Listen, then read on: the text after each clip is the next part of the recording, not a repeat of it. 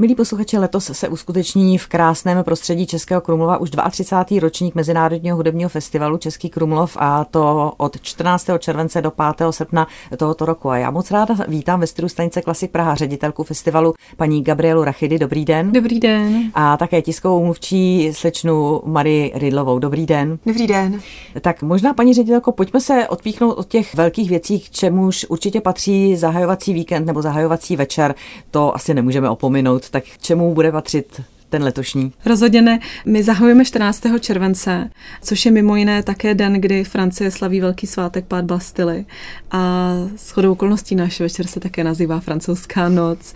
A zazní skladby nebo díla francouzských skladatelů napříč impresionismem a romantismem a s čeho mám obrovskou radost, že jsme také, to jsme oznámili dost nedávno, že součástí tohoto večera bude také choreografie Jiřího Bubeníčka, slavného choreografa, který působí v zahraničí a vlastně stvární tanečně tři díla z tohoto večera a pozve významné světové solisty velkých světových baletních scén, ať už je to z Paříže nebo ze Sempre Opera z Drážďan. A mimo jiné samozřejmě Aleksandr Melníkov, světoznámý klavírista, Český rozhlas, Symfonický orchestr Českého rozhlasu, jo, pod taktovkou Roberta Jindry. Ale tohle bude opravdu pastva nejen pro uši, uši, ale i pro oči. A druhý den operní gala, to je typ koncertu, který je v naší dramaturgii pravidelně, každoročně. Je to velmi divácky oblíbený koncept a mám velkou radost, že přijala pozvání Zuzana Marková, zpěvačka česká tedy, ale která působí především tedy v zahraničí. Nedávno sdílela pódium také s Andreou Bočelim nebo s Plastidem Domingem a v duetu s ní bude Charles Castronovo, americký tenorista, takže na to se také velmi, velmi těším. A možná bych ještě ráda zmínila, naším pravidelným projektem je také koncert s mladými talenty, vítězi soutěže Virtuosos V4+. A minulý rok slavil narozeniny Václav Hudeček, který byl hvězdou tohoto večera a také mentorem těchto mladých talentů. Letos máme Vadima Gluzmana a z toho mám taky velkou radost houslistu světoznámého, který bude také hvězdou večera, který provede mladé a bude takzvaným jejich mentorem a na to se opravdu moc, moc těším. Pokud se nepletu, tak Vadim Gluzman také letos slaví jubileum, sice a je to tak? Ne, ne tak vysoké jako Václav Hudeček, v loni je mu tuším 50. 50, 50 let, ano. Takže ten eh, bude tím garantem nebo mentorem těch mladých skvělých muzikantů, kteří se tam představí. Říkáte, že to je taková určitá tradice. K těm tradicím patří i takové ty tematicky zaměřené večery. Bude takový letos?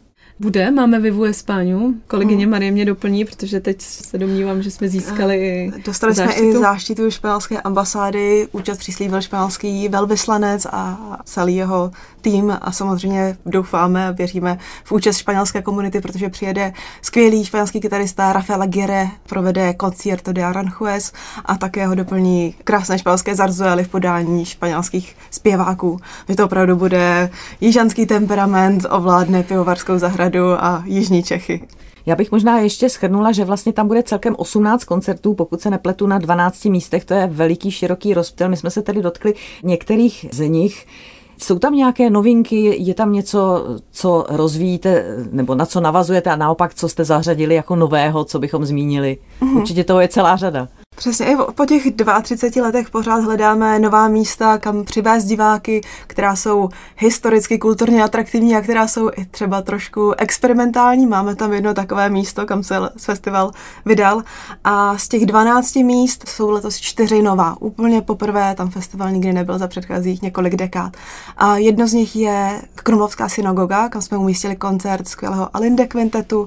Zazní tam hudba Pavla Házen, letos jubilujícího a pana Kaleby se a taky to doprovodíme programem Pamětí národa z Jižních Čech. Takže se zaměříme i na tu stopu Místopistou, řekněme. Vítnových, přesně tak, nových dětí z Jižních Čech a propojení židovské obce, koncertů hmm. a umění.